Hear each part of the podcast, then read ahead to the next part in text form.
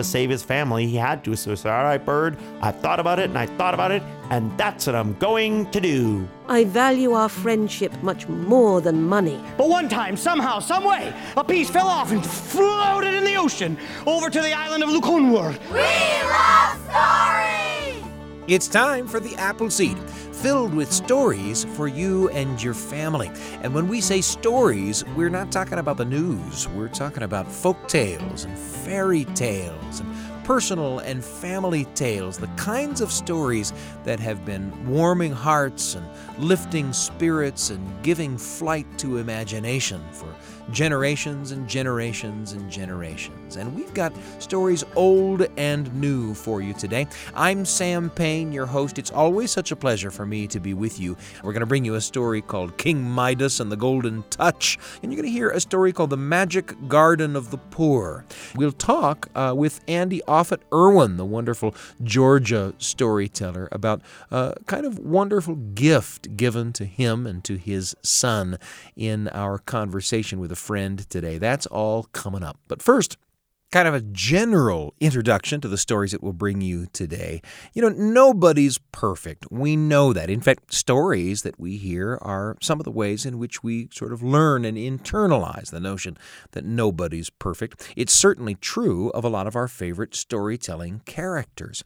If those characters didn't make mistakes, well, we wouldn't have those stories to learn from now, would we? In today's stories, we'll get to see characters navigate their flaws as they seek to accomplish their goals. And in the first story we've got for you today, there is a character with quite a flaw indeed. It's the king, King Midas, who loves gold so much that he makes a wish. He makes a wish that everything that he touches might turn to gold. Well, that can be a two edged sword, as you can imagine. There are two sides of that coin, and it brings probably some good into his life and probably some bad too. You may have heard the story, but you've probably not heard it told like Big Joe Pagliuca tells it. We're happy to bring this to you as the first story in this hour of stories from the Apple Seed. Here's King Midas and the Golden Touch, told for you by Big Joe Pagliuca on the Apple Seed.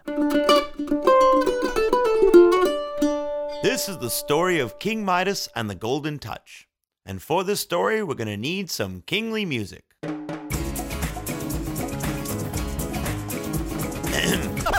I said kingly music. No, no. Perhaps you didn't hear me. I said kingly music.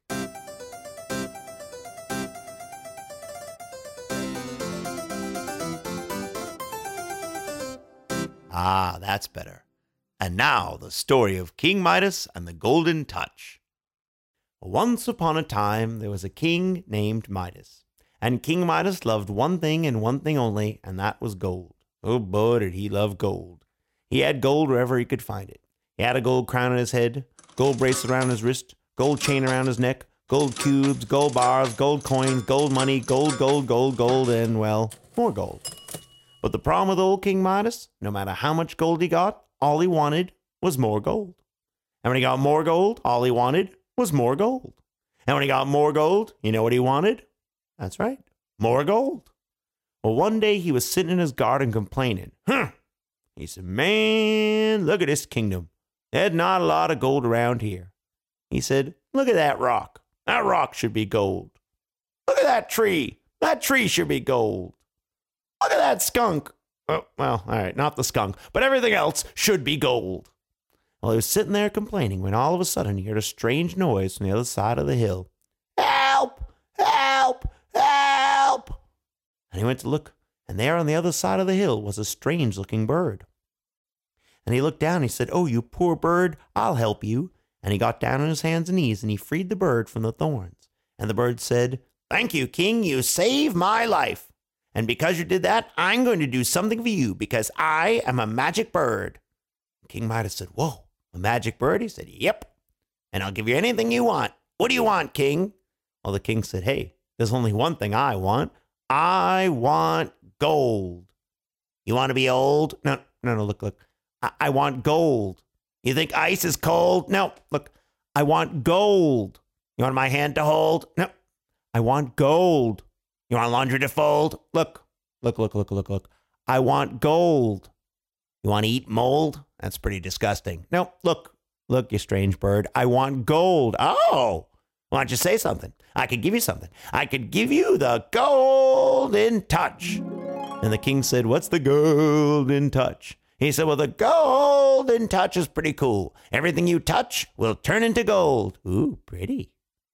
And King Midas said, Yeah, yeah, yeah. I want that. Give me that. Give me, give me, give me, give me, give me. Yeah, that, that'll be great. Give me. And the bird thought about it. Said, Well, no, no, no, no. Now, now that I think about it, no, I, I, I don't want to give it to you. Said, what? Why not? He said, Well, everybody you give that to gets into trouble. I don't want you to get into trouble. And King Midas said, No, no, no. I won't get in trouble. I won't get in trouble. I'll, I'll be good. You'll eat some wood. No, look, look. I said, I'll be good. You want to wear a hood? No. Look, I'll be good. Monkeys are made out of wood. No, wait, they're not made out of wood, are they? No, look, I said, I'll be good. Oh, all right then. And the bird touched the king's hand and disappeared. Well, the king sat there and he said, Yeah, right, golden touch, golden touch. There's no such thing as a golden touch. Whatever. And he went and he leaned his hand on a rock. And when he did, all of a sudden, the rock turned into solid gold. Whoa, look at that. He touched the plant, and the plant turned into gold. He touched the tree, whoa, and the tree turned into gold. He said, Wow, that bird was right. I have it, I have it, I have it, I have it. I have the golden touch. This is great. And he ran around his palace touching everything he could find. He touched a lamp, and the lamp turned into gold. He touched a chair, and the chair turned into gold. He touched the window, the window turned into gold. Everything he was touching was turning into gold. And he ran around his kingdom touching everything. La la la la la la la la la la la la gold. La la la la la la la la la la la la la gold, gold, gold, gold, gold, gold, gold, gold, gold. Let me think here. Gold. He was turning everything into gold. In fact, he was having so much fun he decided to share his wealth with his people. So had his people bring him things and he changed into gold for them. They brought him a wagon, turned the wagon into gold. Brought him a chair, turned the chair into gold. Brought him boots, turned the boots into gold.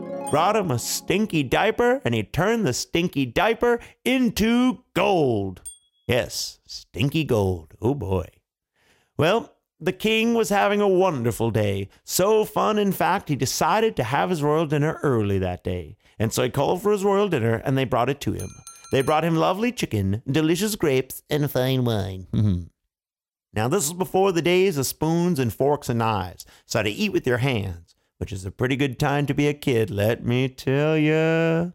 And the king went to eat his dinner, and he picked up the piece of chicken, but the piece of chicken turned into gold, and he went to bite it. Ow! Ow, was my tooth, man. Ow! That really hurt. He said, That's okay, I'll just have the grapes. Picked up the grapes, but the grapes turned into gold, and he went to bite them. Ow! That was my tongue, man. Ow! That really hurt. I think I broke my tongue. I don't know if you could break your tongue, but I think I broke my tongue. Ow! He said, That's okay. I'll just have the wine. He picked up the glass, but the glass and the wine turned into gold. And he went to drink and he bumped himself right in the nose. Ow! That was my nose, man. Ow! That really hurt. And the king thought to himself, he said, What am I going to do? If I can't eat and I can't drink, what am I going to do? How am I going to live? I'll be the richest king in the world, but I won't be around to enjoy it. When in came the princess, and she was a very pretty girl with lovely long blonde hair. And she came in she said, Daddy, what's wrong? He said, Oh, nothing. I'm okay. I'm okay. She said, Daddy, what's wrong? You look sad. He said, Daughter, I'm okay. I'm okay. She said, Oh, Daddy, let me give you a hug. And she went to give the king a hug, but the king put up his hands to stop her, and she touched his hands, and she turned into gold. And the king yelled, Oh no, what have I done? What have I done? Well, the queen came rushing in from the next room. She heard the sound. And when she got there, she saw all the gold and she saw the princess and she said, Husband, what's wrong? He said, Oh, it's horrible. It's horrible. And she went to give the king a hug, but the king put up his hands to stop her and she touched his hands and she turned into gold. And the king was so sad. He was so sad he started to cry. and his tears rolled down his cheeks, and his very tears turned into gold. Well, all of a sudden the king heard a pop and a whistle, whing, and out came the bird. Hello! Hey, like what you did with the place. Very shiny. Ooh, looks wonderful. He looked at the king and he said, Hey, king, what's wrong? And the king said, Oh, bird, oh, bird, it's horrible, it's horrible. I, I got into trouble. You ate a bubble? No, look, look, look. I got into trouble. You think I'm your double? No, look, I got into trouble. You want to kiss Barney Rubble? That's an old joke, isn't it? He said, No, look, I got into trouble. he said, Oh, yeah, look at that. You really did. It's all right. All right. Tell you what I do. Tell you what I do. I'll take the golden touch off you, but you have to do something for me. You have to touch everything you touched before and change it back from gold. And then and only then can you change back the princess and the queen. Now the king had a choice to make. Did he get rid of all the gold? Well, he thought about it and he thought about it and he realized he had to. If he wanted to save his family, he had to. So he said, All right, bird, I thought about it and I thought about it, and that's what I'm going to do. You want to eat some stew? No, look, bird, that's what I'm going to do. You want to live in the zoo? No, look, that's what I'm going to do. You watch Blue's Clues? Hey, he does. He watches Blue's Clues. And he picks his nose. Stop that, you silly bird. Look, that's what I'm going to do. Oh, gotcha. All right. And he touched the king's hand and he disappeared. And when he did, the king went around the kingdom touching everything he touched before. He touched the lamp and the table and the chair and the bed and the tree and the door and the window and the rock and the food and the stinky diaper. Ew. And finally, he touched the princess and he touched the queen and he changed them back from gold. And on that day, the king learned something that it wasn't gold that he loved most of all, it was his family. And from that day on, the king never wanted for anything else, and because of that, he lived happily ever after. Big Joe Pagliuca with a story called King Midas and the Golden Touch. Coming up in just a moment, you're going to hear an entry in the Radio Family Journal about crawling around in the tall weeds in the back of my childhood backyard. And you'll also hear a conversation with Andy Offutt Irwin that you'll enjoy about kind of a special gift that came into the life of him and of his son, Liam. You'll also hear from the Tintagel storyteller, Jill Lamede, a story called The Magic Garden of the Poor and more. You won't want to miss a word. I'm Sam Payne. You're listening to The Apple Seed. We'll be back in a moment. Welcome back to The Apple Seed. Here's Sam Payne. It's such a pleasure for me to be with you during this hour of the Apple Seed, bringing you stories old and new. And if you're just joining us, a moment ago we heard a version of the old story King Midas and the Golden Touch, a version of that story told for you by Big Joe Pagliuca, a story in which the king learns that his family is more important to him than the gold that he loves so much. That's a good lesson to learn, and again, people have been learning that lesson from that story for generations and generations and generations. That it's an ancient tale. There's a lot more coming up. You're going to hear from the Tintagel storyteller Jill Lamede in just a few minutes. But first, because we know that the sharing of memories can sometimes bring a thought to your heart, to your mind, that you can share with the people that you love around the kitchen table or the living room. Here's a memory of mine. It's a memory about crawling around in the tall weeds at the back of my childhood backyard. It's today's entry in the Radio Family Journal. The Radio Family Journal with Sam Payne, a tiny little story for you and your family, right when you need it, on the Apple Seed.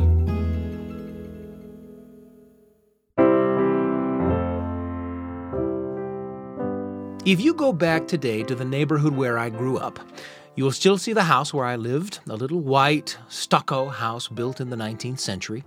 Around it, you will see newer, bigger homes, a neighborhood packed with homes and yards and gardens. When I was a kid, it was just fields, fields of waist high grass. And we'd stomp that grass down in labyrinthine paths, crushing the grass until we had built roadways and clearings, towns and cities in the grass. And then we'd get down on our bellies and crawl along those paths certain that our parents couldn't see us. There might be 10 or 12 of us neighborhood kids working our way on our bellies through the grass, and no one looking out at the field from the yard would see anything but that endless, waist high grass in the field. Sometimes we'd grab a handful of grass from the left hand side of the path and a handful of grass from the right hand side of the path and bend them over the path until they touched and tie them together with a long grass stem, and we'd have a bridge to go under. As long as we stayed on our bellies, we were the secret rulers of the field. And I remember one day crawling through the grass. I was maybe eight, and my brother, nearly two years younger, was behind me, crawling along in my wake. And he said something, and I turned around to answer him. And when I looked back at the path before me, my heart froze in my throat. Moving slowly across the path was a big brown snake. Its head had already disappeared into the grass on the right side of the path. Slowly, its long body moved right before my eyes from left to right, silent as nighttime. I held my breath, and after an impossibly long time, I watched the thin end of its tail move across the path and disappear into the tall grass of the field, and then I breathed again. I want to go back to the yard, I said. Why? said my brother. We'd have to go backward. Well, go backward then, I said. And he did. We both did. Backed as quickly as we could down the path toward the yard. It seemed to take a long time, but eventually the waist high grass gave way to the mowed green of the yard, and we stood up. I looked out at the field. Part of my brain said surely it wasn't any different a field than it had been all afternoon or even all summer. But it was too late. Every other part of my brain said that the field was full of snakes.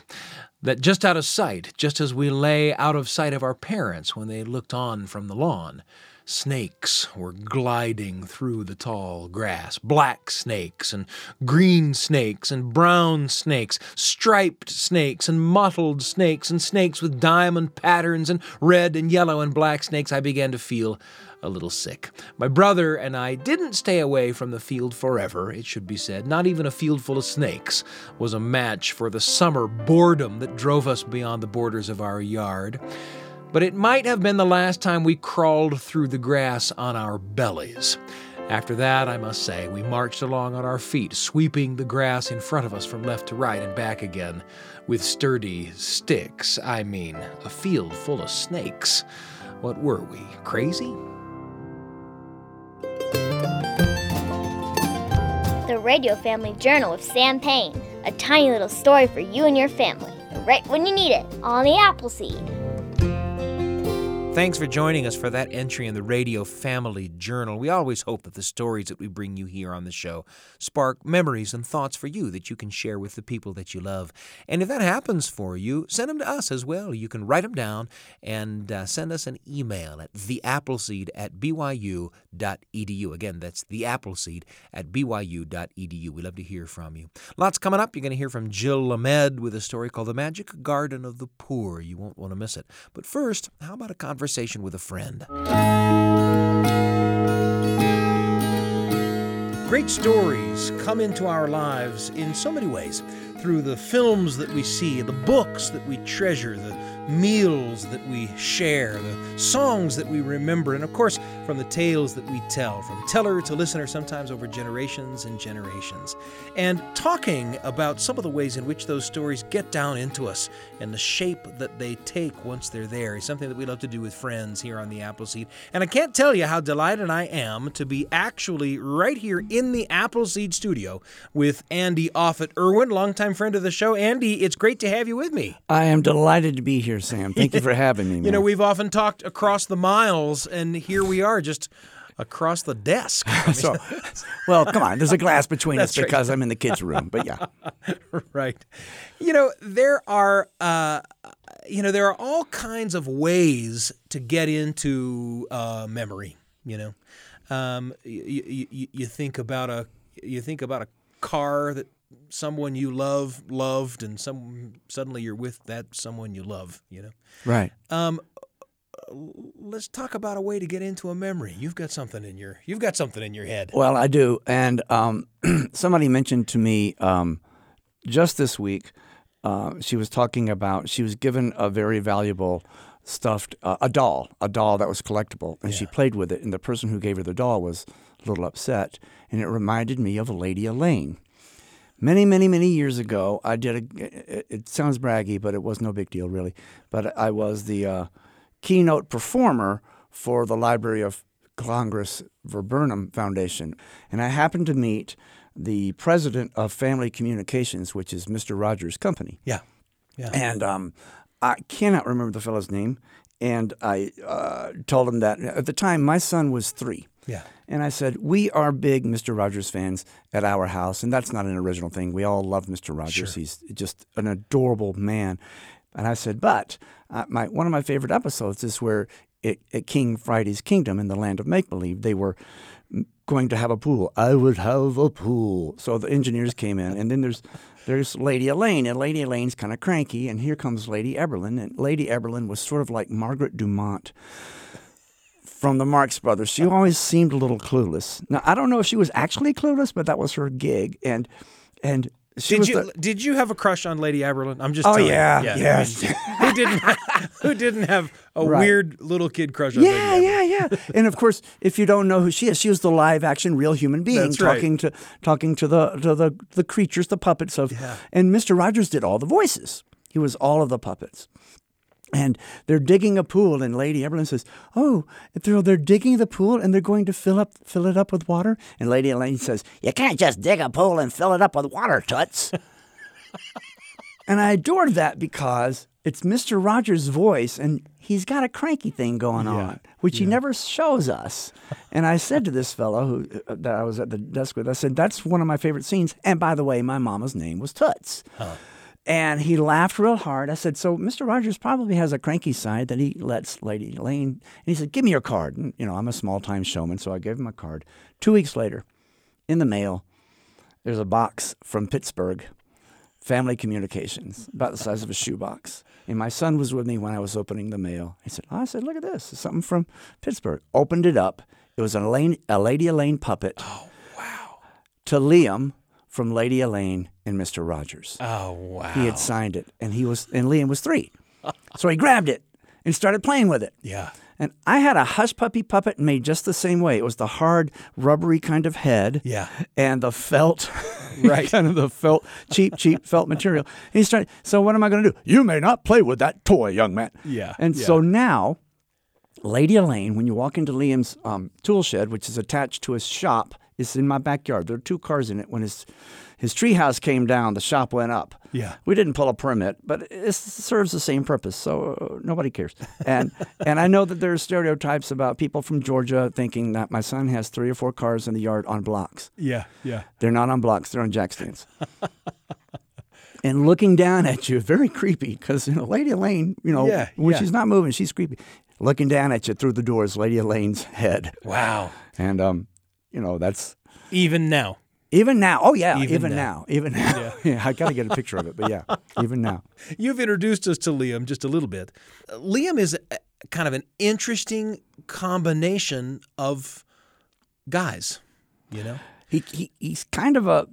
I, I think so. I mean, Yeah. I, I'll brag on my kid. Yeah, yeah. Uh, but yeah, he he uh, he builds cars, literally builds cars, Yep. and he's rented and sold cars for the Hollywood types, Yeah. and uh, has had a job to recondition. Uh, 1970s Mercedes coupes for Yeah. this old fellow that collects them, and he, I mean, he does the headliner, he cleans the engine, he he cleans them, he gets them running well. Yep. So he does that. Um, he's a philosophy major at the University of Georgia. Yeah. Um, he doesn't know what he wants to do yet. Yeah, but, you know, you've got the you've you've got the guy who who who builds cars. Mm-hmm. You've got the guy who's the philosophy major, and you got the guy who's the musical theater star. Yes. Oh, yeah, yeah. He was. He played Bert and Mary Poppins. He had to learn to fly. Yeah. You know. You know. And, and we say hitting your mark. He had to do a triple backwards flip and go step in time. You know. Yeah. Had to hit his mark and you know That's right. thirty feet in the air. So that was kind of interesting. And he's a he was a theater tech and design major. Yeah. But then he got a gig with the Peachtree Opera. Yeah. As lighting director in the summer of 2019, and that's when he changed majors. He said, "Yeah, I can learn, you know, theater tech on the streets." But you know, i- i- and he walks into that shop, and there is the there is the Lady Elaine Fairchild puppet looking down at him. That's right. Well, wh- what a what a treasure! I mean, not just not just the artifact, right? But Right. the story behind the artifact and the the the the, the feelings brought on by the artifact for the man thinking of the when he was a child and and and everything else. It's a it's a, a, a something like that can be a pretty powerful window into a lot of great stuff. Thanks for sharing with us, Andy. Thanks for allowing me to. Thank you so much, Sam. There's a lot more coming up on the Appleseed. Great stories come into our lives in so many ways. Always such a pleasure to chat with Andy Offutt Irwin. We'll be sure to have him back. Stick around. Jill Lamede coming up with the Magic Garden of the Poor on the Apple Seed. You're listening to The Apple Seed. We'll be back in a moment.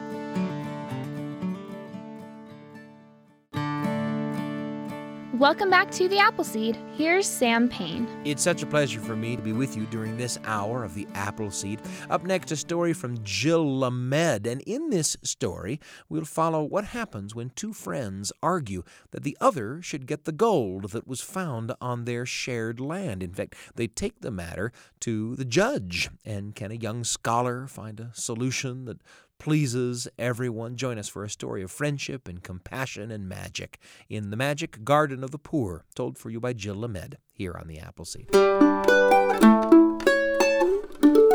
Once upon a time, there were two neighbours who were also the very best of friends. These two men each owned some land. One had rich, fertile soil that would grow wheat and barley, and he was a farmer. The other had land that was poor and stony. Nothing would grow there but some scrubby grass, fit for nothing but sheep, and so he was a shepherd. They lived happily for many years, earning just enough to live and enjoying their friendship. But a terrible disease ravaged the land, killing all of the shepherd's sheep. He went to his neighbour, saying, I've come to say goodbye, my friend. Now that my sheep are dead, I cannot stay here. I'd starve. I must go to the city and take whatever work I can find. Please don't go, said the farmer. I'll give you half my land. We can farm together side by side. I can't take half your land, the shepherd replied. You've barely enough for yourself. Of course you can take it, insisted the farmer. So I might earn a little less each year, but it'll be worth it. I value our friendship much more than money. The shepherd agreed. The farmer divided his land in two, and the friends farmed side by side. One day, as the shepherd was ploughing his field, he found a bag full of gold coins. He rushed to the farmer, saying, Look, my friend, fortune favours you. You are rich. I have found all this gold in your field. But the farmer shook his head. It's not my field. I gave it to you. The gold is yours. But you wouldn't have given me the field if you'd known there was gold in it. I can't keep it. It belongs to you. No, it doesn't. It's yours. It was their very first argument. They just couldn't agree. They went to the judge to ask him to decide. The judge had four students with him. When he had heard the neighbour's story, he turned to the first student and asked, Well, what would your decision be? After a moment, the student said, The money was found in the ground. Neither of these two men want it, so it should be put back into the ground. The judge frowned and turned to the second student. And what would you decide? The second student said, The money was in the ground, but now it's here in the court. Whatever comes into the court belongs to the court, so the gold is yours, Judge. You should take it. The judge glowered. He turned to the third student, asking, And what do you say should happen to the gold? The third student said, The gold was in the ground. The ground is part of the kingdom. The kingdom belongs to the king. So the gold belongs to the king and should be taken to the palace at once. The judge looked very angry indeed as he turned to the fourth student, saying, And what bright ideas do you have? The fourth student thought for a moment before saying, The gold is here. and neither man will accept it. Why don't we spend it in a way that will benefit everyone? I know. Why don't we use the gold to create a garden for the poor? A place where there will be streams and lakes of safe water for them to drink, fruit trees to give them food, beautiful flowers to lift their spirits, lawns for them to lie on, and great trees to give them shade from the sun. The judge smiled. I like that idea. And he turned to the two neighbours and asked them what they thought. They looked at each other and spoke as one. It's a wonderful idea. Do it.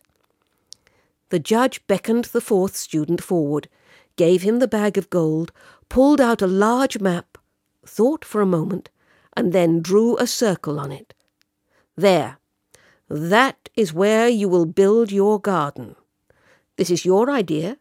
Now you take the gold into the city and buy whatever seeds and tools you need. Off went the student on the long, dusty walk into the city. As he went, he planned out just what the garden would look like, what plants he would grow, which fruit trees, how the streams would run. By the time he reached the city, he knew exactly what he wanted. The city was large, crowded, dusty, and noisy. The student asked the way, and eventually found himself outside the seed merchant's. He was just about to go in when he saw a long camel train winding down the main street. Things were hanging from the camels' backs. He couldn't make out what they were, and then he saw. They were birds, hundreds of birds, tied by strings around their legs and dangling head down from the camels' backs. As the camels walked, so the birds swung and banged against the camels' sides. They were all covered in dust, but some of them flapped their wings feebly. They were alive. The student rushed to the camel driver and forced him to stop. Where are you taking these birds? he cried. These are going up to the palace, the driver replied. They're for the king. He has a banquet tomorrow. The king and his guests will eat these birds, and their feathers will decorate the banqueting hall. They may not look much now, covered in dust, but once they're cleaned up, you would see that these are the most beautiful and rarest birds in the world. Some are so rare they're the last of their kind. The student was horrified. Let me buy them from you. You couldn't afford them. Only a king can afford to eat birds as rare as these. I have gold. And the student thrust the bag of gold into the camel driver's hand. He felt the weight and realized there was more gold here than the king would pay him. So, while he eagerly counted out the gold coins, the student started to untie the birds. Each one, as he set it free, shook its wings clean of dust before taking off and flying up into the sky, higher and higher, circling above the city, round and round, before flying away into the distance. As the dust fell away, the student could see their beautiful plumage, feathers of brilliant blues, reds, greens, and golds. The air was alive with their flashing colours. But some of the birds were too ill or stunned to fly. These the student carefully laid by the side of the road until he had set all the birds free. Then he fetched some water, dripping a few drops into each parched beak. With a finger he gently massaged their tiny hearts until each one slowly came back to life. One by one they stretched their wings, shook off the dust, and soared up into the sky to join their fellows before flying out and away from the city. When the last one had gone, the student turned to go into the seed merchant's. Only then did he realize what he had done. He had spent all the gold. He couldn't buy any seeds. There would be no garden for the poor. What would the judge say? Sadly he turned and walked back out of the city, onto the dusty road home, worrying as he walked.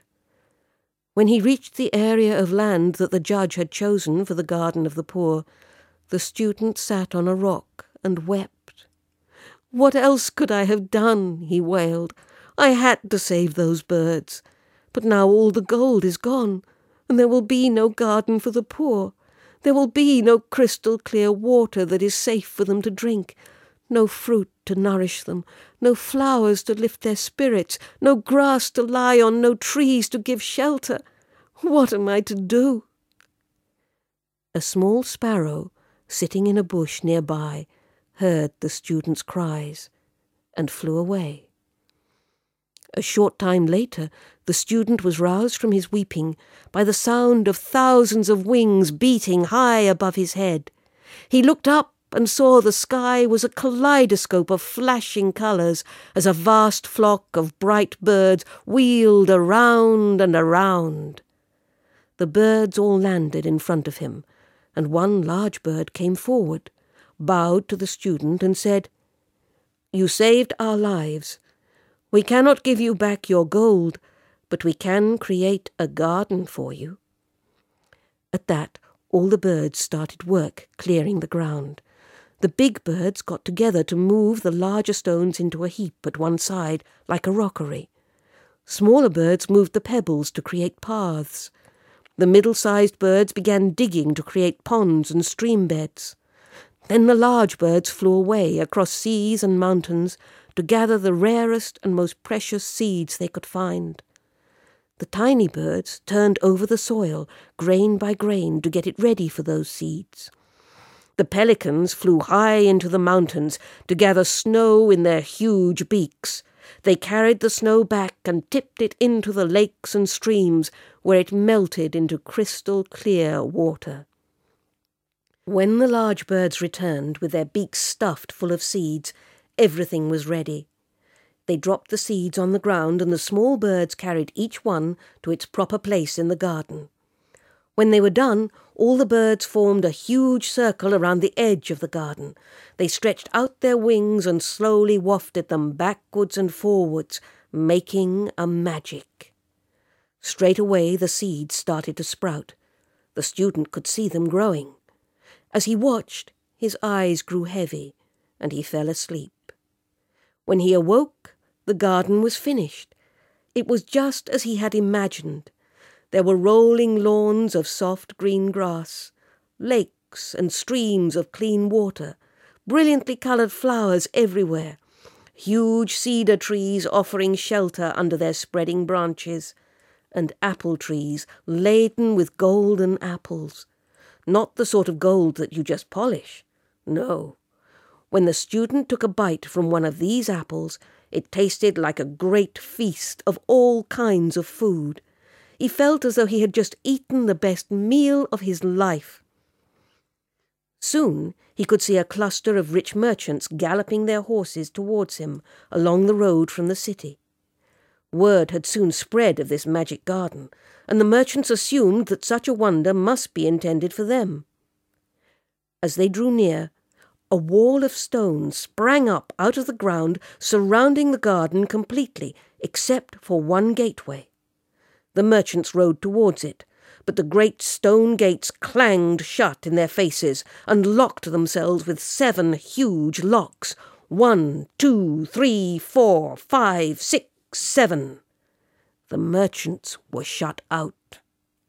One seeing a single golden apple hanging from a branch above the wall, kicked his horse forward until it was just under the branch.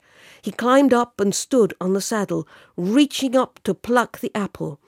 But as soon as he touched it, there was a flash of light, and he found himself lying on his back in the middle of the road. Another merchant tried to climb over the wall, but as soon as he touched the stones, there was a clap of thunder, and he too was lying in the road the merchants could not get into the garden. The next morning, the poor people started to arrive.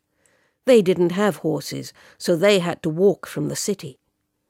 As they approached, the great stone gates unlocked themselves. Seven, six, five, four, three, two, one, and swung open.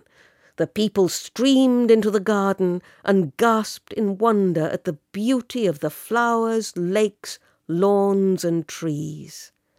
They rushed down to the streams and drank their fill of the crystal, clear, icy, cold water. Then they relaxed on the lawns, eating the golden apples, the children playing under the trees, everyone feeling happy and safe for the first time. At last, the sun began to set. Those people who had homes to go to left the garden, but most of them had nowhere to go. They made themselves comfortable under the sheltering trees as the great gates clanged shut and locked its seven locks one, two, three, four, five, six, seven. As darkness fell, the golden apples began to glow with a gentle light. And in the branches of the trees, birds sang a lullaby. And that is how the magic garden of the poor was created, as the result of the imagination, effort, and compassion of one young man. Lamede, the Tintagel storyteller, with a tale called The Magic Garden of the Poor. And up next, we've got a story from Dan Kelin. Now, the story is from the Marshall Islands, and in this story, a father and a mother get a taste of the best breadfruit in the entire world when it floats to their island from the place where it grows. Now, that place is rather unfortunately guarded by a giant demon dog. Will one of their six sons be able to retrieve the breadfruit and bring it back. Here's Dan Kelin with Half Boy Breadfruit here on the Apple Seed. How many people in here can make the sound of a dog? Okay, good. But I need the sound of a really big dog. Okay, good. Now, in this story, it's a demon dog. So let's hear the sound of a demon dog. Uh, yeah, good. All right. Now, every time I take a step, I'm going to ask you to make the sound of that dog. So it'll be sound and sound every time. You ready? Here we go. The sound of the demon dog. Ready? And.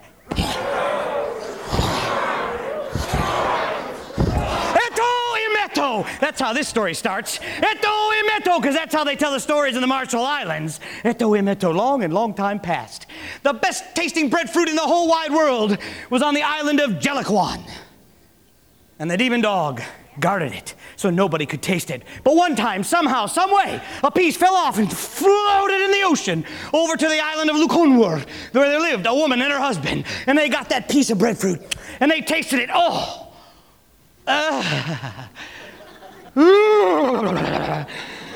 That was the best tasting they ever had. And all I could think about after that, all I could dream about was that breadfruit. Oh. How are we going to get more of this breadfruit? Well, they lived on that island with their six sons. And every day, this woman and her husband would wake up. Who can get us this breadfruit? Who, please, please, who can bring us this breadfruit? And one day, their youngest son, he said, Oh, me, me, oh, me, me, me. And the older brothers looked at him and said, Oh, shut up. You can't do anything. You can't bring this. You're worthless. You're nothing. You're just a half a boy. Because it's true, he was. He was only half a boy. He had only one leg, one arm, one shoulder, one eye, one ear, one nostril, for all I know. He was just half a boy. Ooh, ooh, me, me, ooh. And those brothers said, ah, you can't do anything. So those five older brothers, they said, we'll do it. And they got out on the canoe, and they sailed away from Lukonwur, and they sailed over to Jellicoan. And as they got close to Jellicoan, they're like, ooh, let's go get the breadfruit. And the demon dog, he heard them coming. You ready?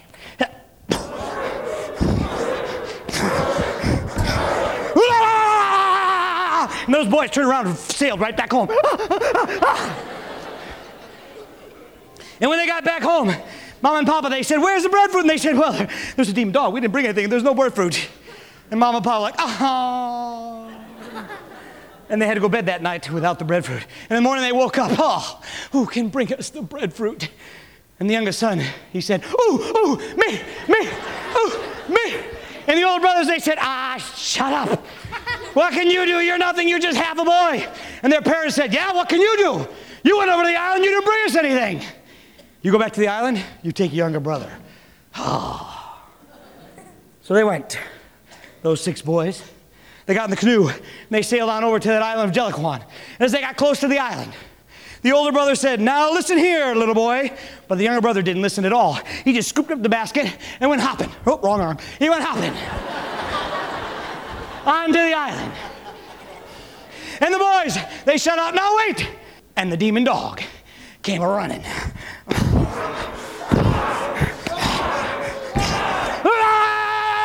Ah! The dog went right to those brothers in the canoe because you see, the dog couldn't see the half a boy because he was only half a boy. And so the dog sat there and yelled at the boys in the canoe, and the half brother, that half boy, he was picking that breadfruit. And he filled up the basket and he came hopping back. Come on, brothers, let's sail. And he jumped in the canoe, and the brothers turned the canoe around and they sailed on back home. When they got close to home, that half a boy was ready to jump out of the canoe, but the older brother pulled him back and said, No, I'm taking the breadfruit. And he picked it up and he said, Mama, Papa, look what I brought you. And Mama and Papa were so very happy. They grabbed that breadfruit, they chopped it up and they cooked it, they baked it, they boiled it, they fried it, and they sat down and they ate that breadfruit. And they were feeling so good. And they went to sleep. But they had eaten up all the breadfruit. And so in the morning, Mom and Papa said, Oh, who can bring us the breadfruit?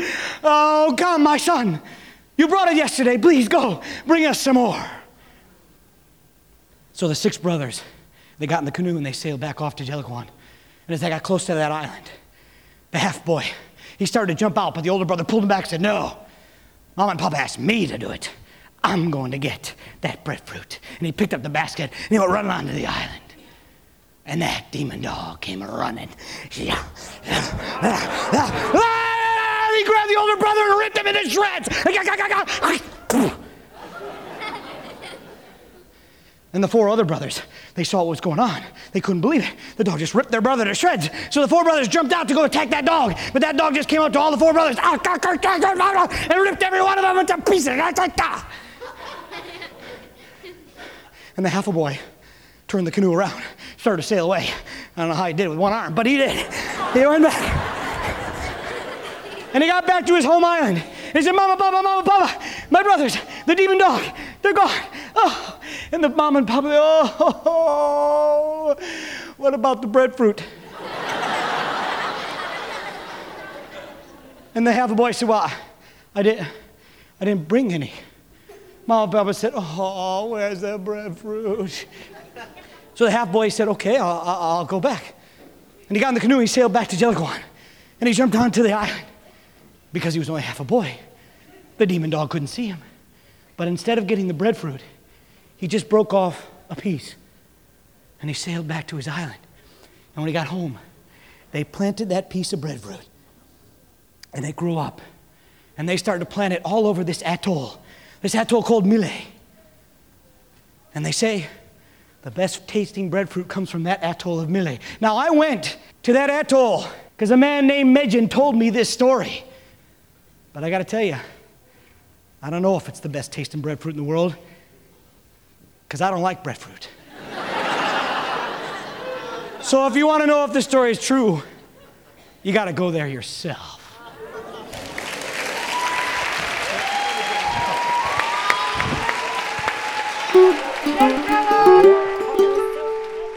Half Boy Breadfruit, a story told for you by Dan Kelin. And uh, it's been such a pleasure to bring these stories to you. You know, we started today with a story from Big Joe Pagliuca, a version of the story of King Midas and the Golden Touch. And we thought we'd wrap up with a story from Big Joe, too. This is from a collection of stories called Spooky Ooky, and it tells the story of two mouse brothers who have a great time playing around together in the basement. Well, one day the temptation to approach the forbidden and dangerous dangerous door out of the basement becomes too great. What will the brothers find? You're going to find out in the door at the top of the stairs. A story told for you by Big Joe Pagliuca here on the Apple Seed.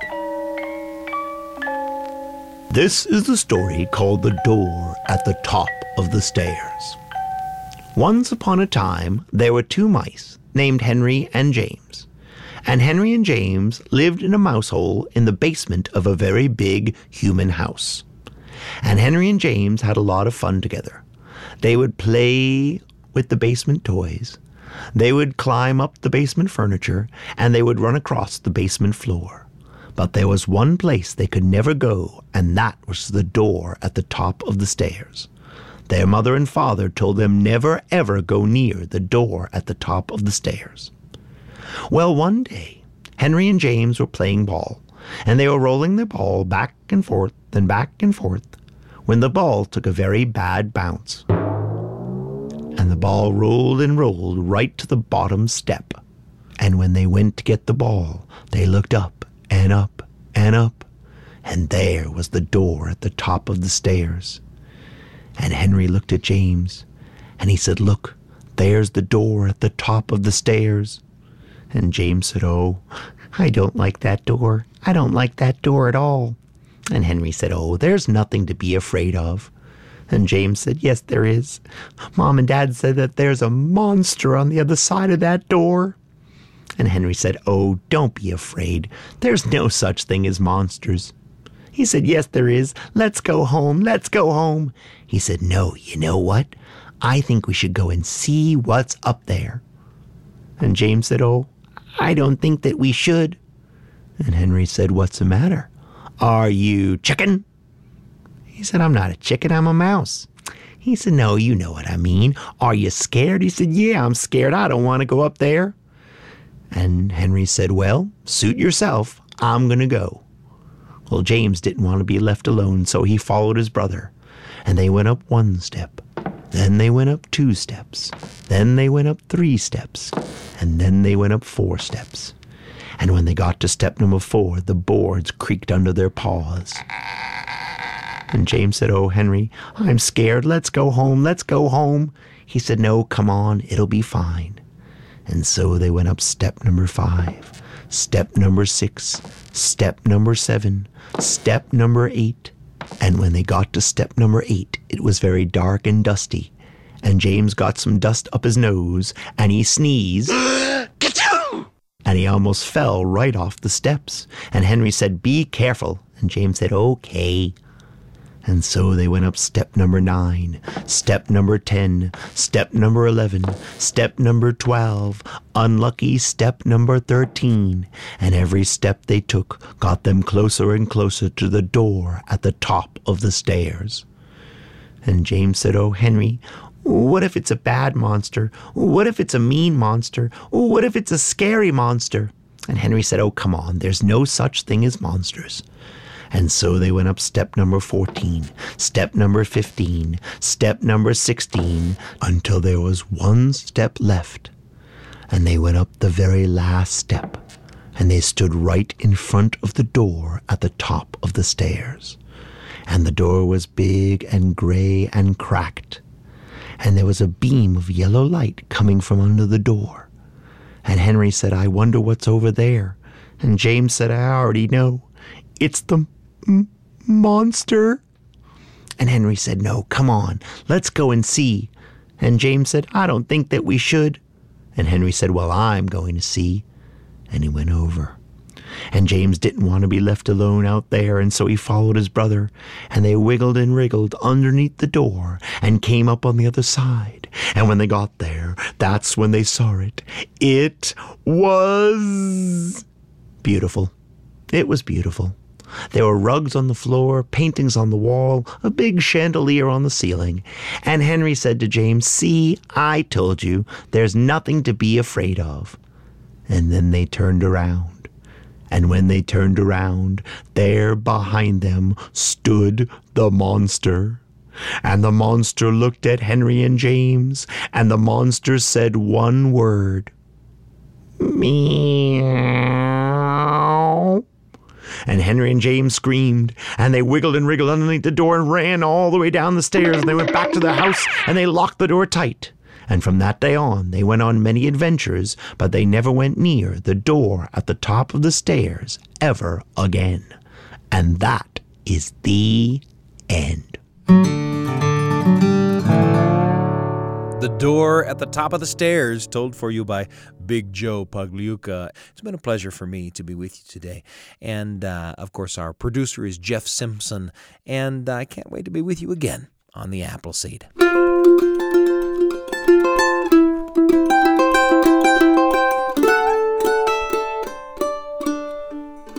Hi, Sam here. Just one more thing before we go. We want to invite you to join BYU Radio, the folks who bring you the Apple Seed, for a month of service uh, from September 20th to October 16th.